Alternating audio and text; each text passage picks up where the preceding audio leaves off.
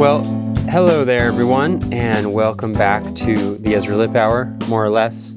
Today we have Brad Barr.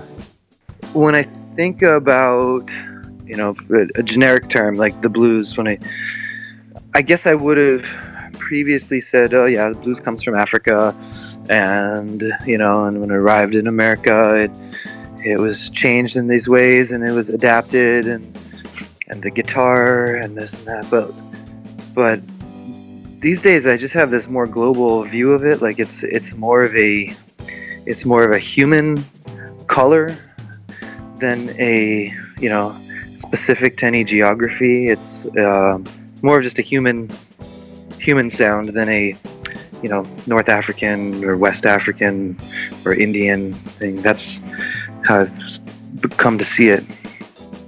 Now, my guest today, uh, I could say so much about about my guest today because really he and his bandmates through the years um, have played such a pivotal role in my musical development. I first saw uh, the Slip, which was Brad Barr and Andrew Barr, his brother, and Marc Friedman, when I was a wee lad of 14, early part of 1998. Uh, and they were my favorite band for many years and changed my life, changed how I viewed music, changed how I viewed improvisation. Um, they became my musical heroes to eventual direct and indirect teachers to uh, mentors, to friends and colleagues, and, and, and actually probably simultaneously still hold all those roles for me. The Slip was a amazing band that came out of Providence, Rhode Island in the mid and late 90s and toured all over the country for uh, over a decade and a half, kind of winding down toward the end of the aughts, but built up a loyal fan base that I would really equate to the fan base of the Grateful Dead in a sense. And, and I'll, let me clarify I don't think their music draws too many parallels to that sound. However, it's the kind of thing where there weren't too many casual slip listeners. In other words, most people I knew that were fans of the band were kind of all in or maybe just didn't understand it uh, which I think holds true in a lot of ways for, for a lot of people that listen to the Grateful Dead and a few other bands that might be in the same category.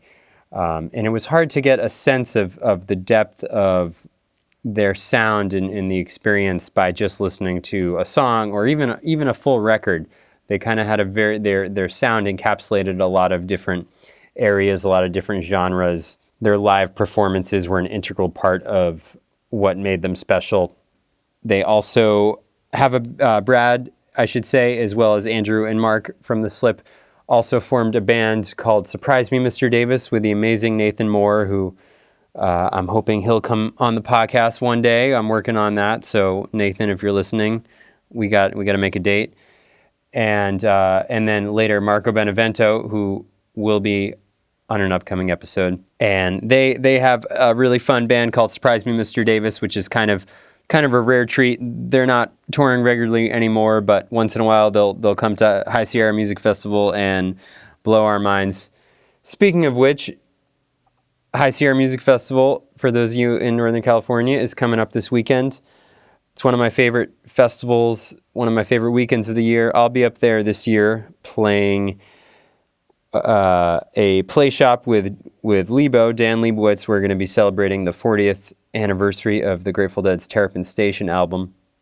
So I'll be performing that on Saturday with Lebo and lots of other great musicians and special guests. So if you hear this and you're headed to High Sierra, come check out that show. Come say hello. Let me know you're out there.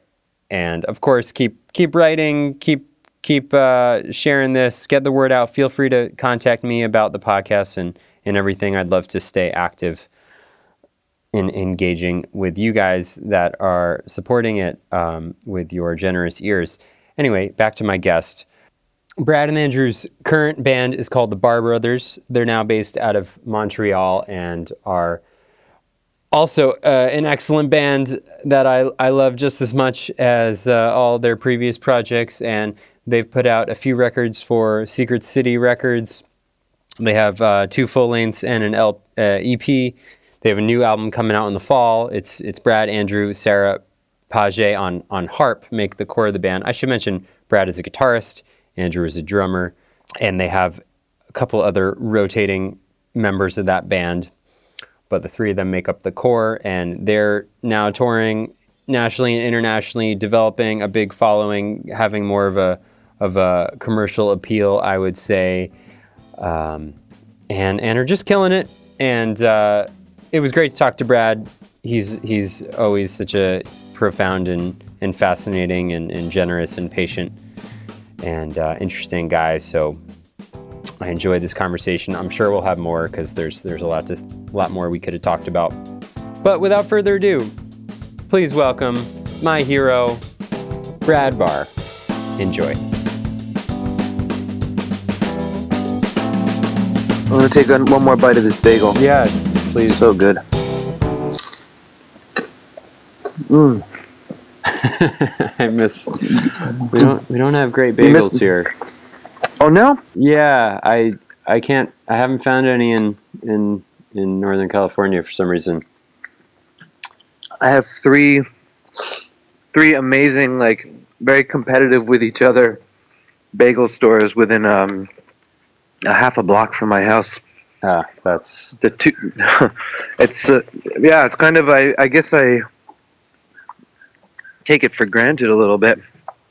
well, the The- East just- Coast is definitely where it's at as far as that goes. So Why do you think? Why do you think that is? The bagels just didn't. The, the Jews, Jews kind of.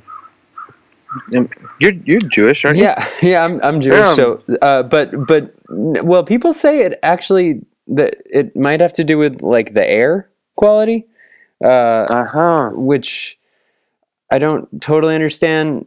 I don't know that much about baking, but um, maybe that uh, maybe that is something. Uh, yeah, yeah. possible. Hmm. Anyway, All right. uh, how you been? Good. Good. Uh, busier than ever. Uh, trying to renovate this house. I think I might have told you about. Andrew and I bought that house together, and uh, he's yeah finishing a record and building a house. And um, I don't recommend trying to do those two things at the same time. Yeah. Um, Let But, alone, uh, um, let alone but adding new babies in the in the mix. and yeah and adding babies. Yeah that it uh it did it did keep us alert.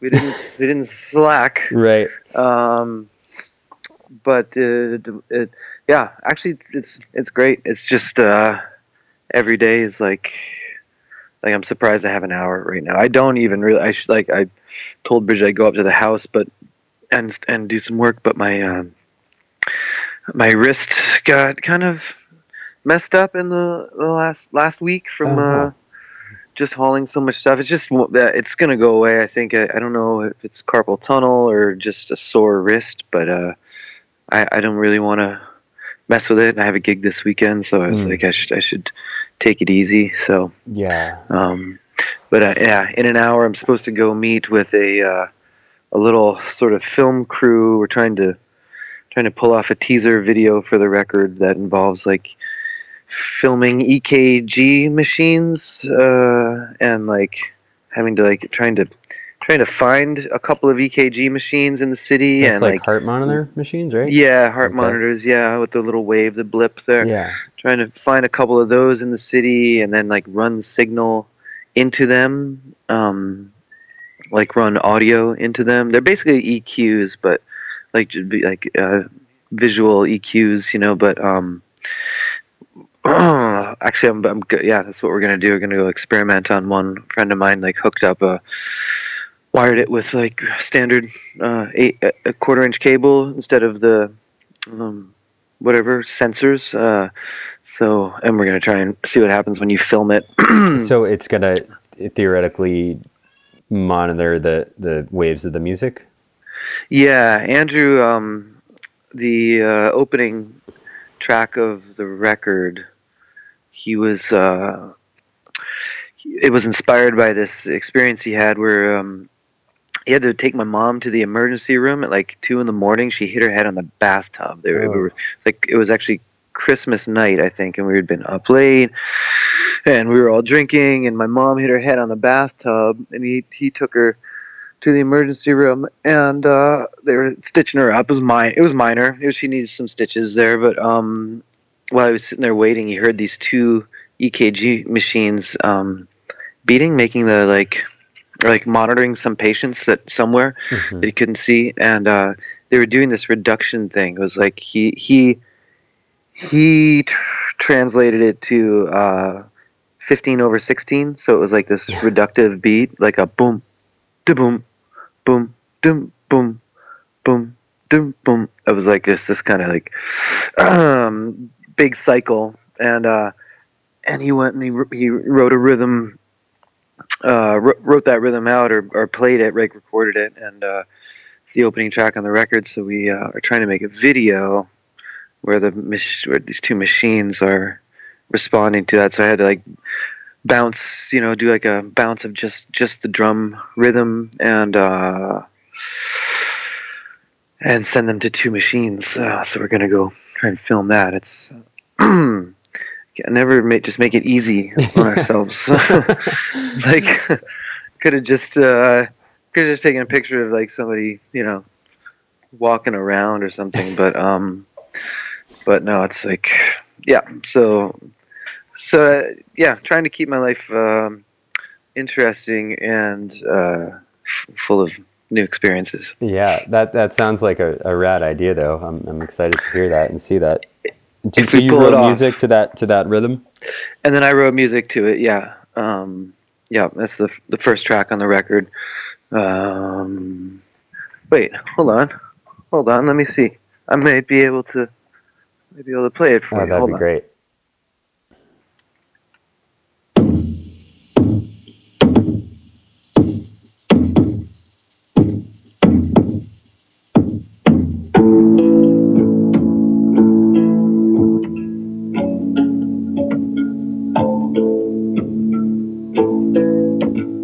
yeah Nice.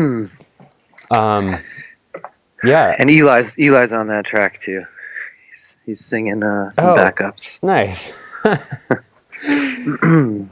can he can he uh, can he actually sing notes? He, I, we should just say that Eli is your three year old son. yep. Okay. Um, yeah, I was pretty amazed. I uh, so his daycare is right uh, pretty much next door to my studio, and I pick him up. You know, almost every day. Pretty much every day we're making the record. I pick him up, go to the studio with him for like half an hour or something, and an hour, and just uh, mess around. And he has a little drum set there um, that Andrew gave him and it was just he'll just you know likes to play on all the instruments. And um, when we were doing that track, I actually put the headphones on him, set up a mic, uh, and he sang the same um, melody at the same part of the chord cycle every time. Wow. I was uh, I, I was pretty shocked because uh, I don't know I, I I you know uh, yeah just as a as a dad I was like wow okay that's pretty impressive like he knew he just felt that felt this little melody was kind of a uh, fa to me kind of um, little thing and uh, always at the same point of the rhythm. like he'd wait he'd wait till it came around and then he'd sing it again so another another dad boasting the he's a genius son Yeah, but I yep. was I was I was pretty surprised and I, I, I had to put it on there I was like oh I have to I have to use this melody it's too good How has uh, fatherhood been affecting your uh, music and life and career? well I know that's a that's a big open ended question. Yeah, uh, you'd have to take it in uh, three parts because music Um, Okay. music musically it was uh, it was felt a little difficult actually at the at the beginning at least and uh, and still a little bit um, so he was born right when we finished our last record so I had sort of a you know it was it was sort of the time to you know th- think about writing some new tunes and getting a, new, a new record together, but not immediately. You know, I had a little figured by you know figured I had a couple years till another record would come out, and um, but yeah, music and songwriting uh, came really slow over that three year period. Um, between the time I was born and the, and the time this music, uh, new music came out. I mean, it's always been sort of a uh, sort of mysterious thing to me how, how like getting into the headspace and when the songs come and what kind of a frame of mind I, I need to be in to write a song. Um, I've never had a like a formula that worked, so um, but it felt like it felt like um, whereas previously I would have been able to sort of dive into my own neurosis a little bit or my own just you know my own take on things my own take on you know myself or on people or uh, the world you know suddenly i was just way less interested in what i had to say about things. I was i couldn't uh, i just couldn't really rally behind a lot of the i guess um, rally behind the same thoughts that had you know spurned a lot of the songs previously and a lot of my songwriting. Just that sort of introverted uh, self-reflection. It, it definitely didn't interest me um, as much as you know the way he was starting to see the world and and so it was just kind of a flip in in my own frame of mind and it but it made songwriting a little tough because I'd been able to kind of fall back on those on those uh, themes or crutches of songwriting. You know, how do I how do I feel about this thing? How do I what is my impression of this or that? And yeah, those are no longer like terribly interesting to me or seem important. Not that they ever were important before, but they at least I could write songs about it. Um, Do you feel so like yeah. you've have have do you feel like you were then started writing songs more through Eli's perspective? Well, that one was a good example there. The the song that uh, I just played you that little Yeah. fragment of, because um, I think the themes on the record are are absolutely influenced by it. Um, in in regards to um, well, like that song, for example, was kind of written as a open letter to him, like like down the road, almost like a um, time capsule Hmm. letter for him, like looking like you know, if whatever happens between now and like you know, thirty years from now, if you like find if you find this le- letter, maybe it'll help explain some things about who I was. Um, which kind of contradicts the self-reflective um, thing I was well, just saying. yeah, but, it adds it adds another layer to the story. Wh- What's the sentiment in that?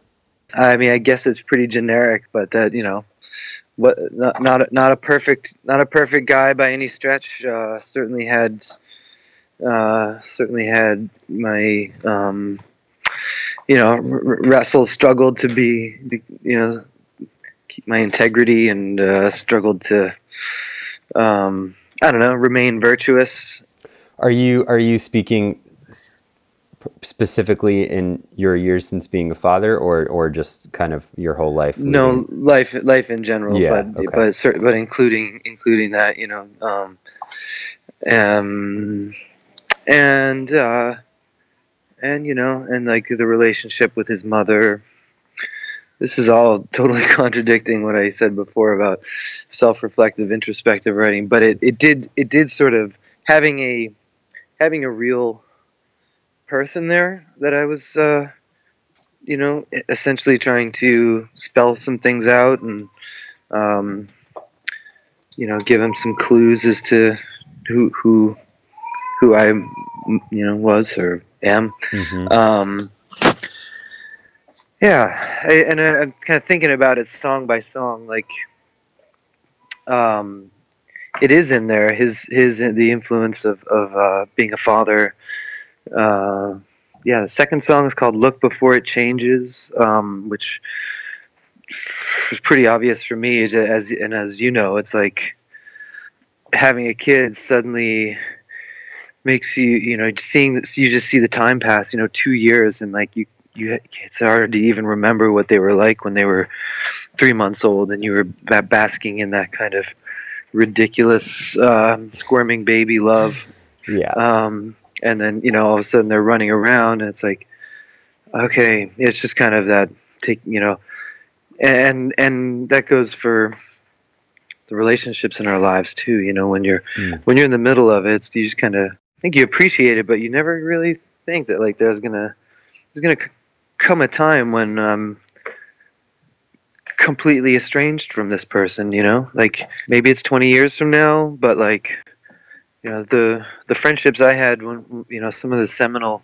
relationships I had through you know over the course of my life the ones that like really shaped me like a lot of those folks I haven't spoken with in a decade or more. So it's kind of that like take yeah a, a, a, try and try and appreciate those things. And um you know because they're gonna they are gonna change. Can't help it. Yeah, absolutely. You said music life career I did. Yeah, life. Um, life. uh, Yeah, I, I, I can see. See, I know why. I know why.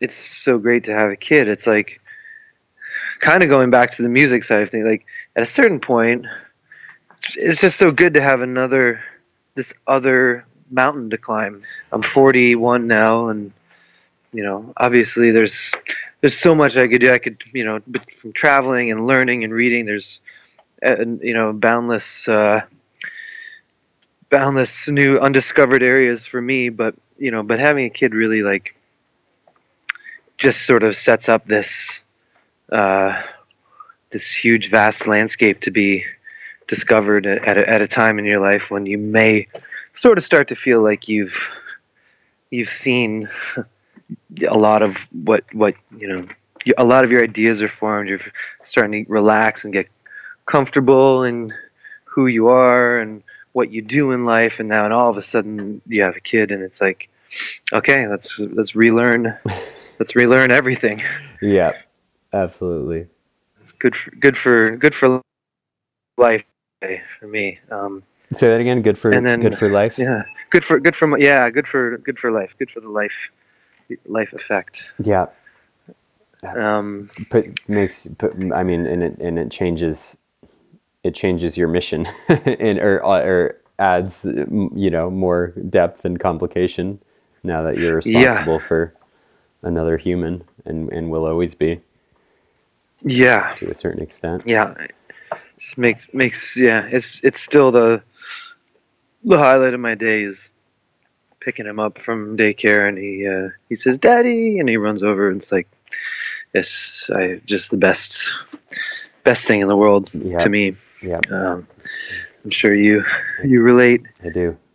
yeah and ca- career wise uh, i haven't really haven't really felt that change but i do but like you said you have kind of a new mission it's like uh, yeah i want him i would like to you know it's funny because yeah it, it um makes me want to stay home more which actually is not sort of maybe great for a music career. Like you kind of gotta gotta be out there uh, running around and um, but it does fill it with some some purpose. Like you know it's not just this isn't just about me and any like you know my sort of c- creative aspirations or um, it's you know it's not just it's not just about that anymore it's like uh, i I would like this to provide for him. I don't want him to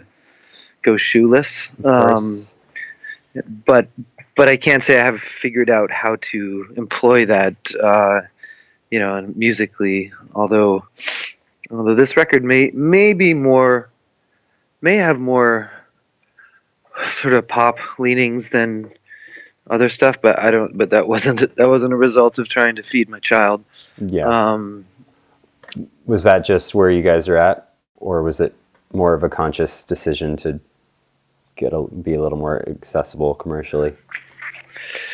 No, n- nothing we ever do musically is is terribly con- conscious until we're like sitting in front of the computer trying to like edit something, and then you're thinking like, you know, is this intro too long? Should I should we chop this? Get that's when it sort of becomes conscious thinking. But um, no, it's very very visceral. I think it the record has this physicality to it that I was just the only things that the only things I stuck with were things that like really kind of moved me physically actually like hit me in in some kind of way. And, and it and what it translates to um, on this album is like kind of simpler simpler song forms and simpler uh,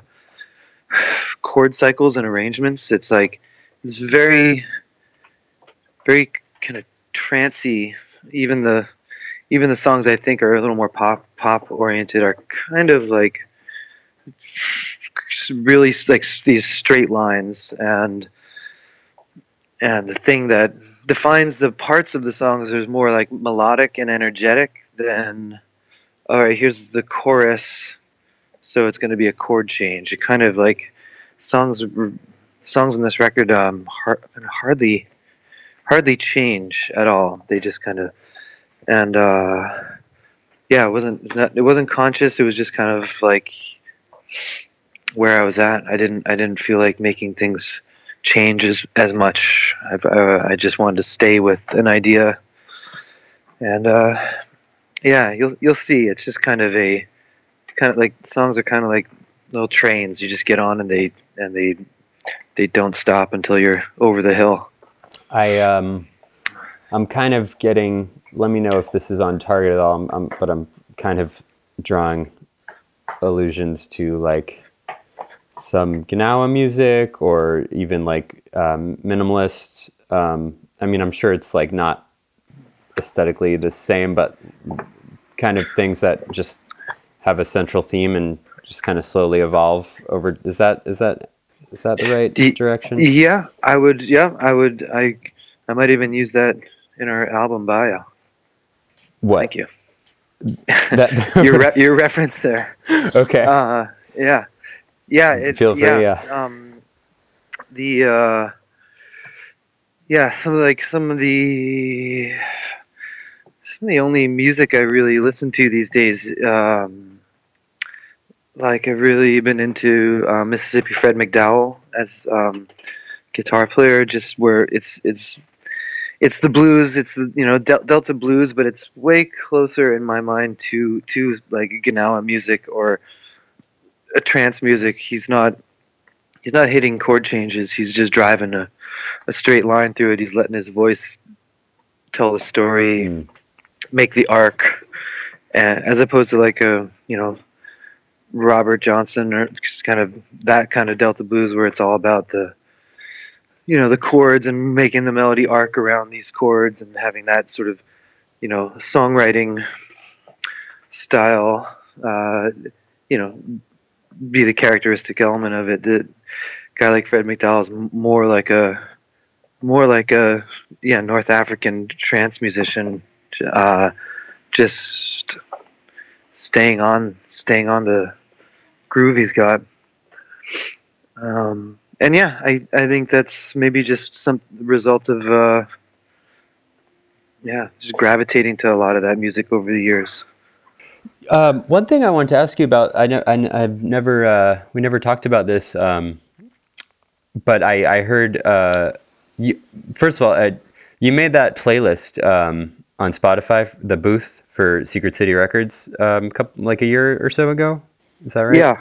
And um, first of all, I, I love that playlist. Um, so it was really uh, it was a great great listen, and I love all your introductions. So thank you for for doing that. And um, if anyone wants yeah. to check it out, uh, you could just go to Spotify and I think under Secret City Records playlist, uh, Brad Barr the booth, and Brad gives some introductions to this playlist that's kind of all over the place with different influences that and and they're all great songs. And anyway, I, I really appreciate that. Um, I was like, that was yeah. I was. I remember that. I totally reminded me of a uh, like a, a two day period of recording all these little introductions for them, choosing these songs, and I had totally forgotten I I did that, but I got a little obsessive for for about two days there.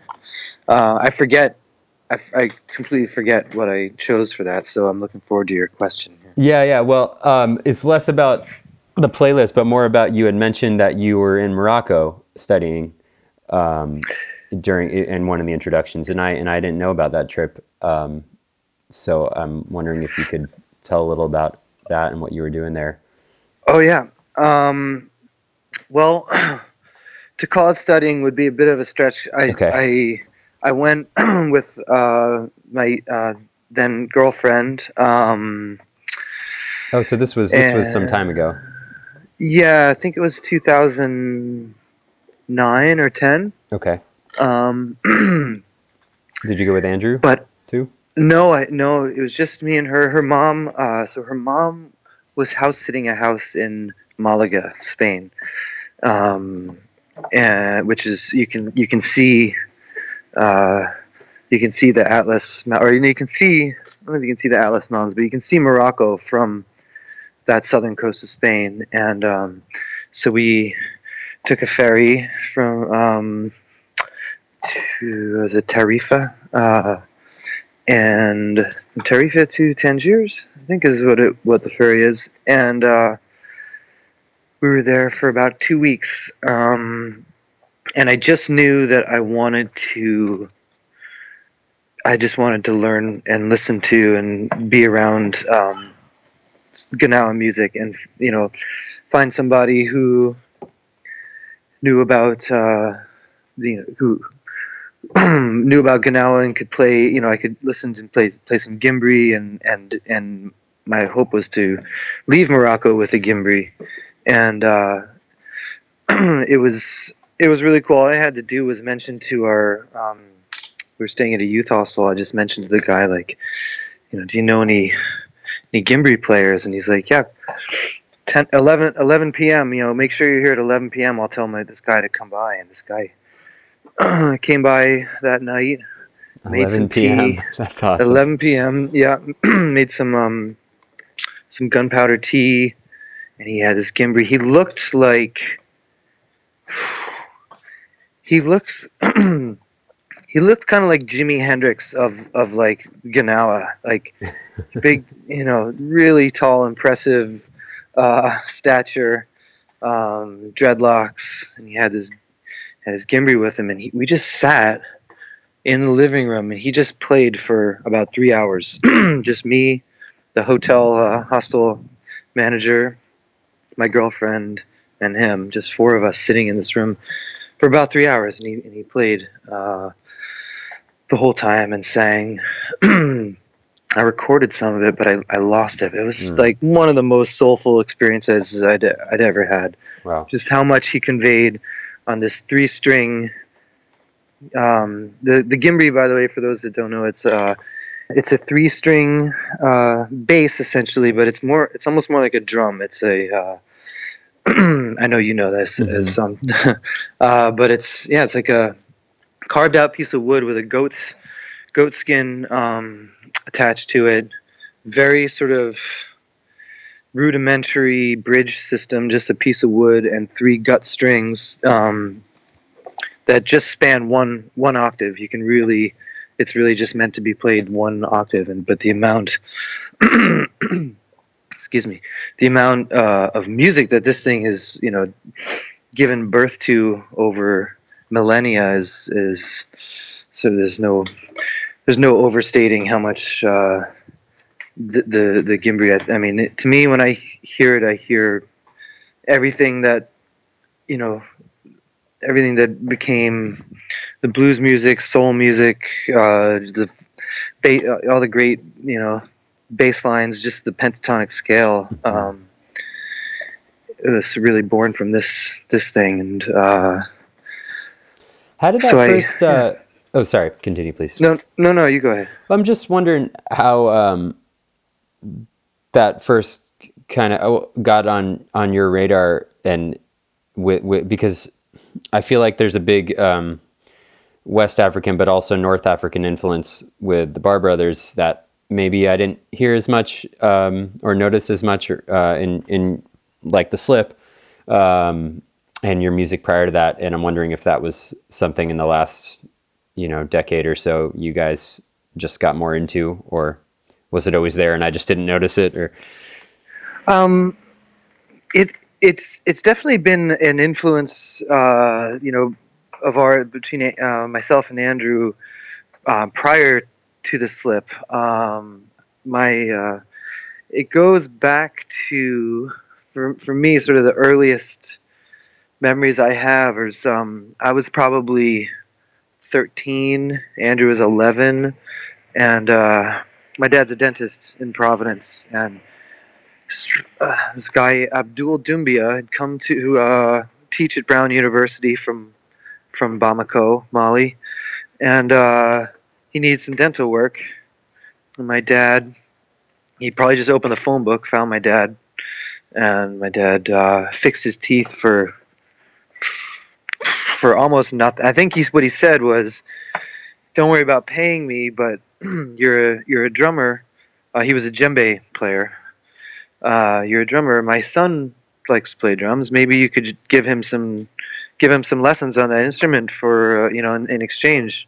Of course, Andrew was uh, was way into that idea, Yeah. and that that that was the beginning of our relationship with Abdul Doumbia, who um, we're still friends with. He lives in Colorado now, lives in Boulder. Um, but uh, he kind of took Andrew under his wing, and and we would go and hang out with him in, in at his house in Providence. You know, over our te- you know teenage years, just kind of soaking in. They would sit around. It was just great.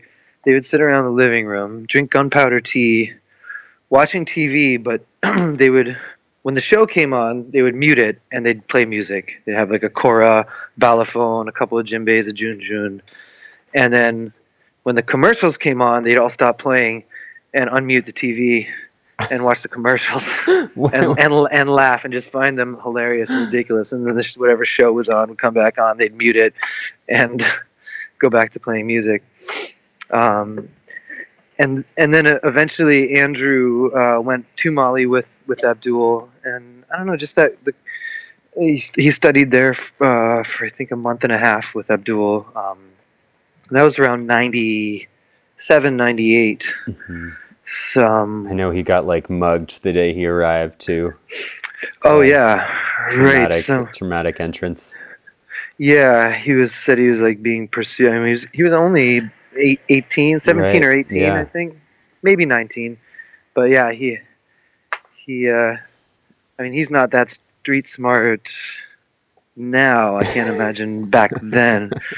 Um, but yeah, that that in, this is a sorry long answer, but um, that that influence is always has always been there, and like you know, trying to digest, especially the Mal- the Malian rhythms and and six over four in the bell line, and just how it can straighten and swing and straighten and, and at the you know sometimes at the same time, going back and forth, and uh, and to me, the Moroccan, the North African groove is just kind of always in between. Hmm Yeah. it it almost always has that lope like in Mali it can be like they'll just go hard one way and, and stay there. And the North African stuff just kind of has that ever it's ever loping. And um and with the Barr brothers we just recognize that the potential with the harp to like you know articulate um a lot of those rhythms and Sarah had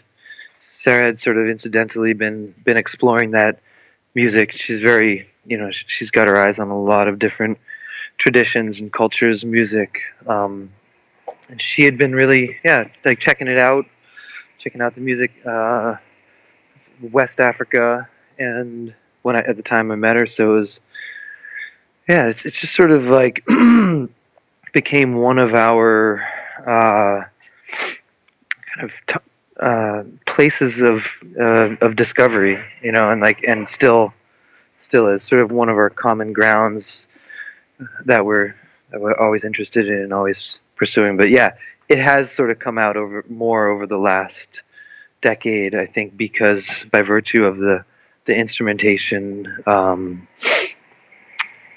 and the yeah maybe yeah the instrumentation and the volume.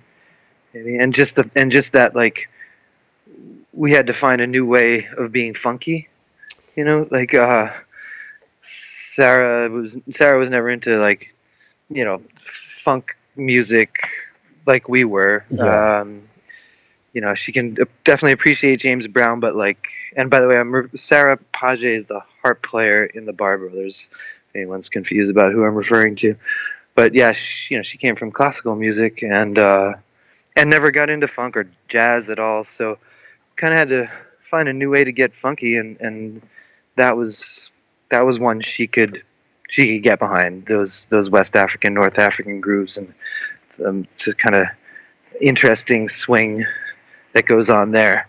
We could we could convince her to uh, to jam out on that stuff.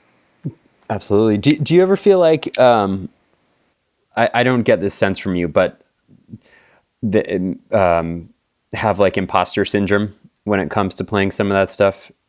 Just because, even though I know you guys are well versed in it, it's it's uh, culturally, you know, comes from a very different place than than you guys do, and right, the whole cultural uh, appropriation um, dialogue. I guess so. Uh, yeah. Uh, I mean, I, I would never make that criticism. I think it's awesome, but I'm wondering No, I- if there's ever yeah. self doubt about it, or, or even external criticism from from folks. to- totally fair question. Uh, and no, not at all. Um, Cool. And it's, I think it's probably because I, you know, I don't claim to have any kind of, you know, th- there are people with way more uh, experience and insight and um, way way more versed in, in that kind of music. Um, specifically uh, African, you know, yeah, North African, West African music. I've I've never uh, I've never like approached it that way. Like here's like I want to write want to write something that's more African. I, you know, it's never it's never been that. It's always that stuff sort of just you know seep, seeps in over so many years you know talking like 25 almost 30 years of of of really digging into that music and like and loving it and and it's and it's a, a place where andrew and i kind of have naturally go like like any like anyone that's listened to you know if you listen to punk rock for 30 years that's like you know kind of where you're going to go and andrew and i have just been you know exploring that area for so long that it's It just seeps in. yeah it feels it feels very natural to the and I, and I also never feel like i'm actually doing it um, in any kind of traditional way like i don't i don't feel like my take on it i'm I, i'm not trying to like adhere to any traditions from over there in fact i'm pretty you know other than like other than find a groove and then and then you know improvise on it um, there's not really any kind of like rules that I'm trying to follow. So, so I, I, I never actually feel like I'm, I'm trying to appropriate a sound, even though I'm, I'm aware that it, it these, these rhythms, a lot of these rhythms, you know, ex- are, are these songs that I come up with that incorporate that stuff that wouldn't exist if it weren't for that culture's Sure. influence. Um, it's still, it's I, I never really pursue anything unless it feels like it comes from me somehow and uh and andrew hmm I should um, I should probably mention that you guys have really um, that stuff is those rhythms um, have really seeped into my playing the last couple of years, um, particularly because of uh, because of you guys and and hearing how Andrew approaches them and and me then going back and listening to that music. But I mean, I was always aware of the West African influence, um, but not the North African stuff wasn't as much on my radar. And um, it's been really, it's been really uh, like a whole new kind of dimension to uh, to my playing to be able to do those in between loping rhythms that you're you were describing. So thanks, thank you guys for for getting getting me hip to that. I know you crush it when you do.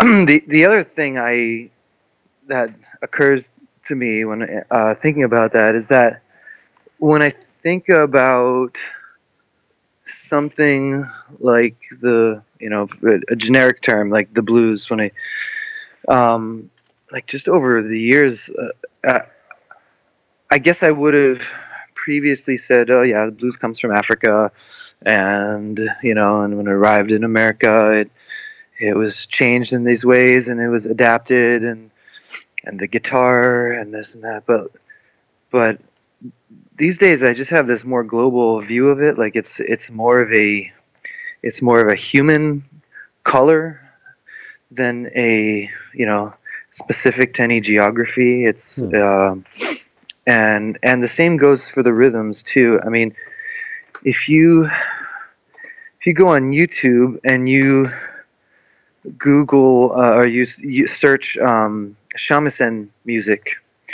uh, specifically uh, it's i think it's called singaru T- t-s-i-n-g-a-r-u uh, a certain style of shamisen music. You will hear everything that we're referring to when we talk about the blues down down to the rhythms as well down to that loping thing um, be- bending it uh, like be- bending bending melody and time um, or or in, in uh, Indian classical Hista- uh, Hindustani music you'll hear all all those inflections Mhm. um, so it's it it feels uh, to me like like that idea of the blues and really what we're talking about is essentially a pentatonic scale um, the sort of plasticity uh, within it the the ability to reinvent and improvise and, and bend notes uh, the the drone concept the concept of you know a, a, a constant tone like these and, and you know and and and more more elements. The, these are the sort of variables and the characteristic things that we're talking about and they really exist across across the map across the globe and for millennia. So it's yeah it's it's i guess it seems these days to me to be more of a more of just a human human sound than a you know north african or west african or indian thing that's how i've come to see it I, I like that perspective. I hadn't I hadn't thought of it in those terms. You had mentioned um, you have no songwriting formula. Um, I'm Yeah. curious, how does the song come about for you? Do you like do you do you sit down and say, okay, I'm going to work on writing music now, or is it just kind of you're practicing guitar or just playing and things just riffs come or the best way i could describe it is you're making spaghetti you got the guitar on you're thinking more about the spaghetti than you are about the guitar this isn't Uh, in an analogy? You're actually like cooking spaghetti at home wearing a guitar. Yeah. Okay. Yeah, you could be, um, you know, you could be watching TV or just something is something is taking your mind away from actually what you're playing. You're just kind of you're doing some you something. There's something else going on. Like you, you're still free to use your hands to to play the guitar, but you're not, you know, not terribly f- focused on it. Maybe maybe you're maybe you're sitting uh, maybe you're sitting outside somewhere looking around it's like you're for me it's it's it's got to be like somehow my attention's got to be looking elsewhere for a minute for at least for at least the inspiration it's like i uh, this is all to say like the more i zone in and i'm aware of the fact that i i may be writing something the less i write. Um, so for me let's say we're making spaghetti walking around playing the guitar and just kind of letting things letting, letting the fingers fall. And and then and then the hope is that roughly at the same time that I lock into some little guitar pattern, uh, a lyric arrives, like you know, somehow simultaneously, and it could just be, could be one word, could be a short phrase, could be a, like a melodic idea that just sort of feels right in the voice, but they sort of have to arrive simultaneously, and then and then that's the germ. That's like the the seed of the thing, and and then I'll usually like record a voice memo of it, and like okay, that's the little germ of the thing, and and then then you know the work begins, and sometimes it's uh, sometimes it's a year later. You know, I, I record these things and I'll save them on my computer and you know check in with them every once in a while. I've got some on there that are like six years old that I'm like still thinking, okay, I'm gonna I'm gonna write that song one of these days. Um, but then you will kind of sit down and, and finish these, bring these thoughts to completion and development. Yeah, that's the point where that's the point where it uh, where I actually sit down and write, like you said, sort of work on them, try and bring them to completion, become a little more um, uh, conscious of of my my role in that, a little more cerebral. Mm-hmm.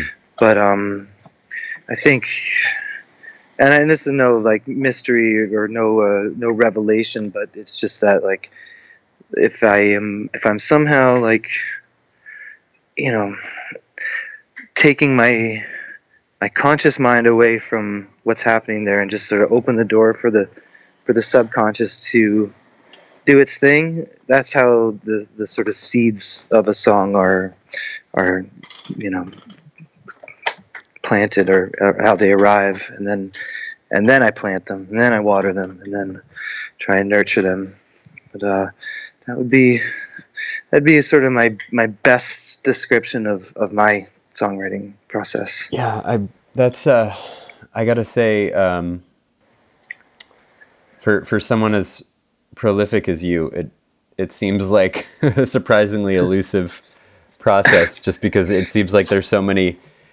unknown factors. So you must get lucky to have those, uh, you know, unconscious seeds planted so often. Yeah, I, I have the same feeling about it. I, I and I do feel like it's kind of getting lucky because um, I don't I don't actually think I'm that prolific, and maybe it's because sometimes it takes me two years to write a song or more. Mm-hmm. Um, you know, like I'll have a verse, but I can't get past that or something. Like I, um, yeah, there's an interesting uh, Malcolm Gladwell does has one, a podcast where he attempts to revisionist sort of history. Diff- is that what it is? He always he's talking about different kinds of um, creative processes that people have. Like, yeah, like you know, Leonard Leonard, uh, Leonard Cohen versus Dylan. That that episode. The yeah, exactly. And, uh, Picasso versus. Uh, anyway, c- continue. Yeah, yeah. Well, that that's the one. Um, not to like uh, attempt. Yeah. um, I think he's talking about geniuses there. So for me, I just have to kind of glean what I can and associate that. And I guess I associate more with the Leonard Cohen um, and whoever Picasso's uh, sort of antithesis was there. Um, in that it, it takes takes me a while. I I do kind of refine it more than more than just uh, you know it doesn't just explode out of my head in in a you know in a 10 minutes in an afternoon between during a cigarette break or something. Right, you're not Nathan Moore, you know. I'm not Nathan Moore, even though I tried to be for 10 years. We all do. um, but yeah, that's yeah. I I do kind of consider myself uh, like I get lucky, and also I've got you know I've I've got uh, like Andrew's Andrew's relying on me to write songs. You know, I uh, I can't let him down. he's uh, you know, he's incredibly good at all.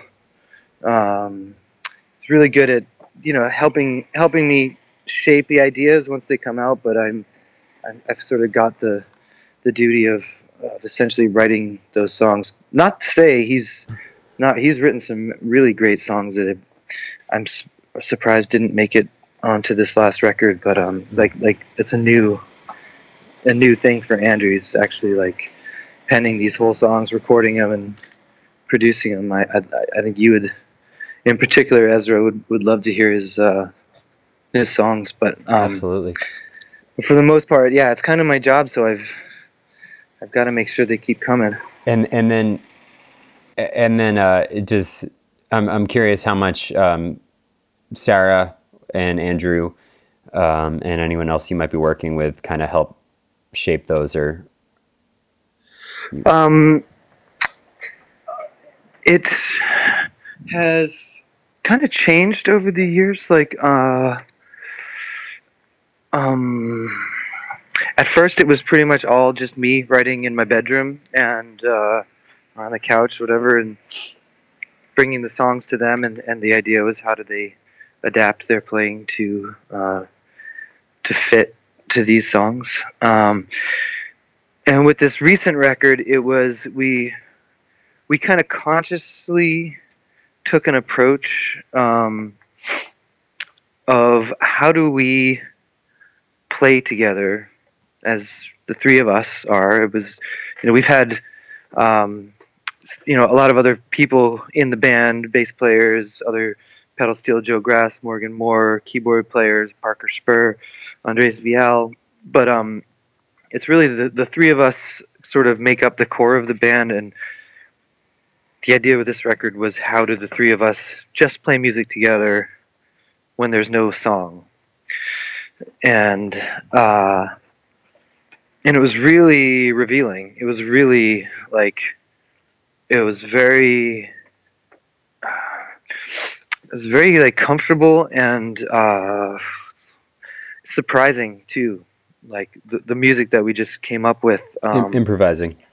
Improvising, yeah. We set up in a studio out in way out in the woods, like thirty minute drive from the nearest gas station, and um, set up there for did a few sessions, a week week long session. I think we did three week long sessions over the course of like six months, and recorded it all and just uh, and it was it was yeah, it was totally re- revelatory and what's the word like um, encouraging about just wh- where we had all kind of arrived uh, musically as a band. Um, yeah, th- this all goes to say like uh, where Andrew and Sarah fit in. Like I, it kind of ranges from everything from like really like this song came from an improvisation. Like a, a, at least three of the songs on the record were just just came from the three of us just playing together. And you know whether whether it was me that came up with like the riff or the melody, um, or Sarah who came up with it, it was like we're all kind of right there for each other and like giving it, it, it was like one of those things. A, a song was born after an hour and a half of just playing. Um, together. So, uh, or like you know, four days of just playing together.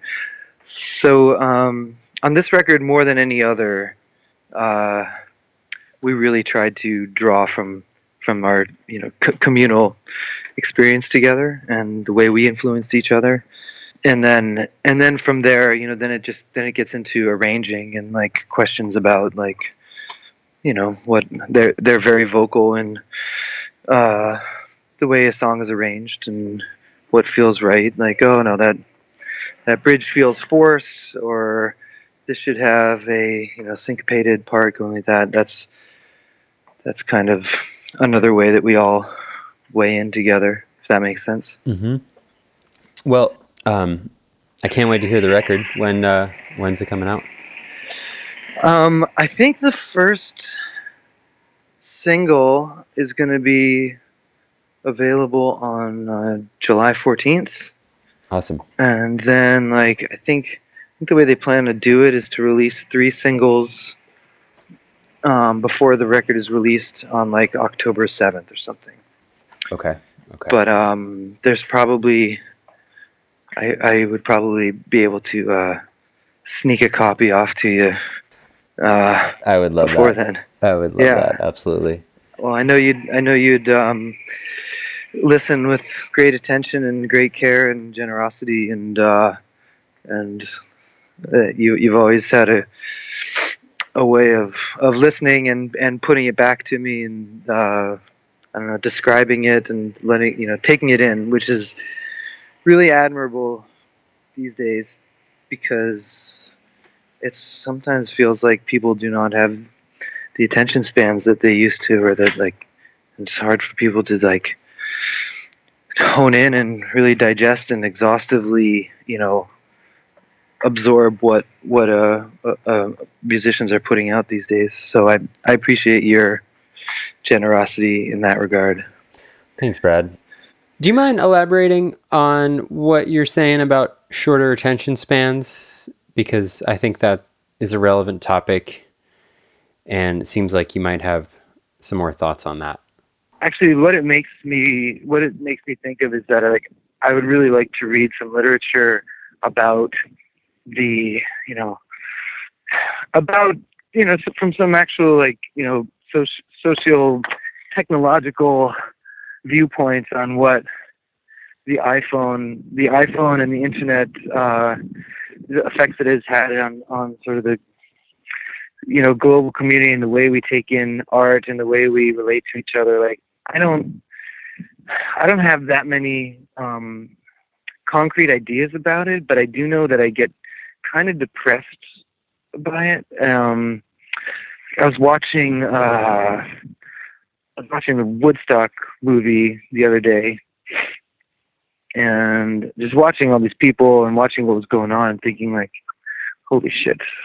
Like there's uh, there's just nothing even c- close to the the you know these devices. There's I mean, there's nothing like that to like take people's attention away.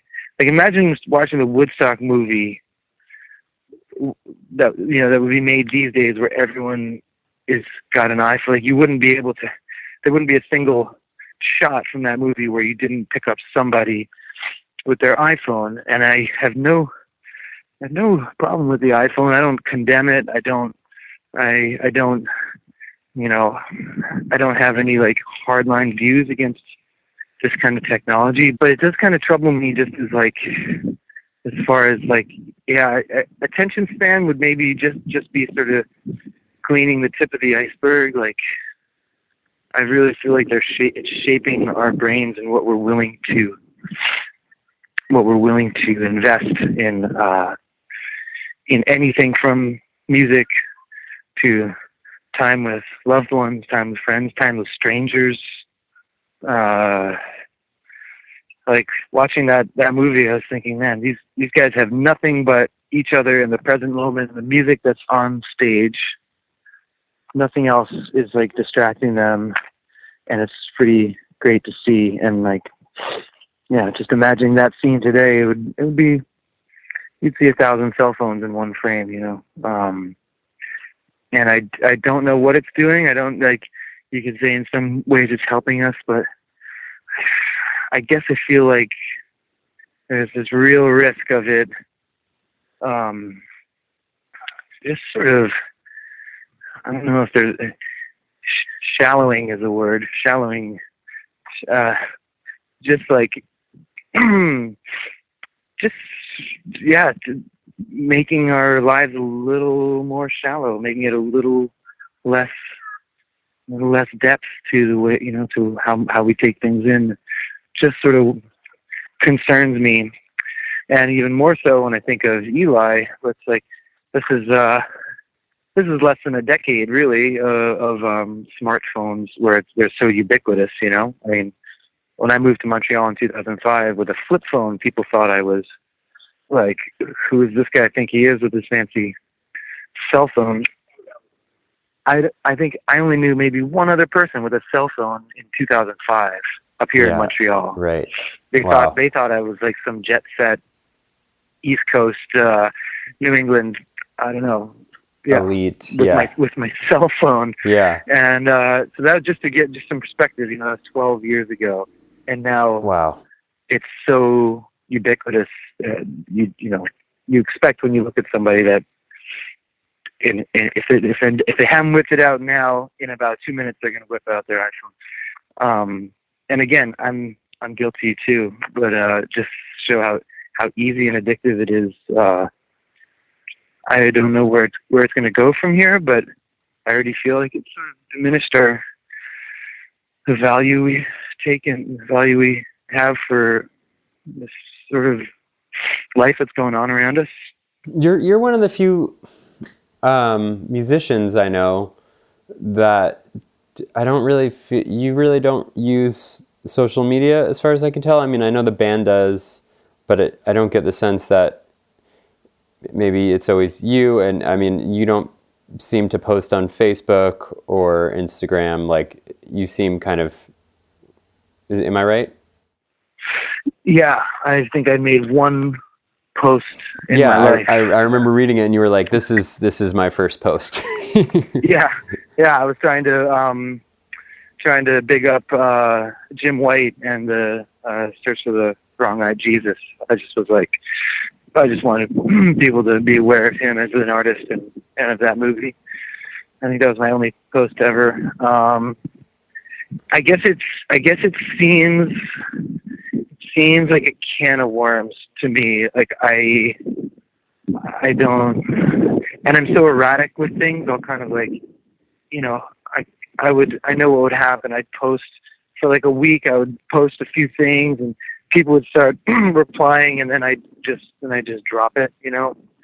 So I I kind of I don't really want to have another erratic thing in my life that I don't really follow through on hmm um, like social media. I, I just know I would like drop the ball and um, and and people respond to that. You know, they're like, "What the fuck? Where where do you?" I I wrote a reply to his thing, and he never replied to me, and I don't even want to go down that road. So I, I just I just uh, I don't. But anyone's welcome to email me. Okay. My email is brad at theslip.com. Um, I, I love I love sitting down and writing emails. I like talking on the phone. I like communicating. I just have never, yeah, like I was saying, never, never really wa- wanted to go down the rabbit hole of social media because I'm I'm not that committed to it. Understood. Yeah. Um, Brad, I know you got to go.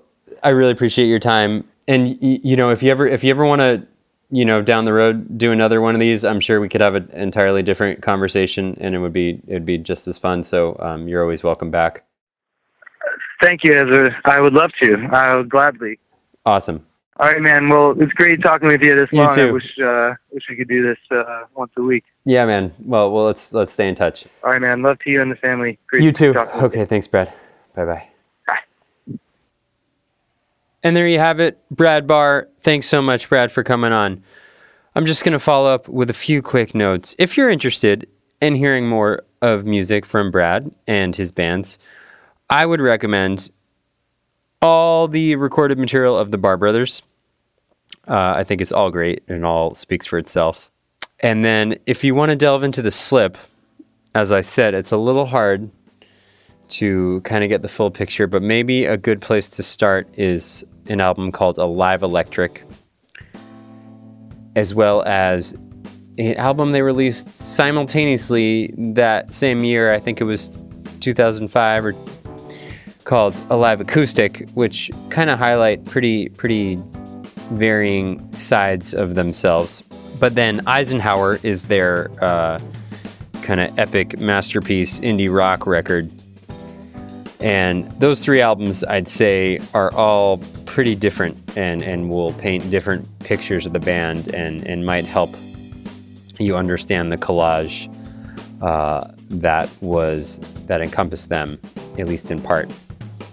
Also, um, Brad had mentioned to me he's going to be on an upcoming episode of a another new podcast uh, from a guy named Nate Silas Richardson, who was a member of John Brown's Body, a reggae band uh, out of the East Coast. Uh, I might still might still be a member. I, I apologize for not knowing, but Nate has a podcast called The Power of Song, and uh, we both approached Brad about the same time asking to be on our podcast. So if you want to hear a completely different conversation with Brad, check out The Power of Song, and um, he should be there um, in coming weeks. So, anyway, thanks again for listening. I hope everyone has a great week. Come say hello if you'll be at High Sierra. Feel free to write me on Facebook, on Instagram, send me an email through my website, Ezra Lipp at Gmail, the Ezra Lipp Hour at Gmail. It's all good. I'd love to hear your feedback, trying to make these better and better. So let me know what you want, who you want, uh, any tips you might have, and uh, I'm, I'm all yours. I'm, I'm open ears. And um, thanks again for tuning in, and I will see you soon. Take care. Bye bye.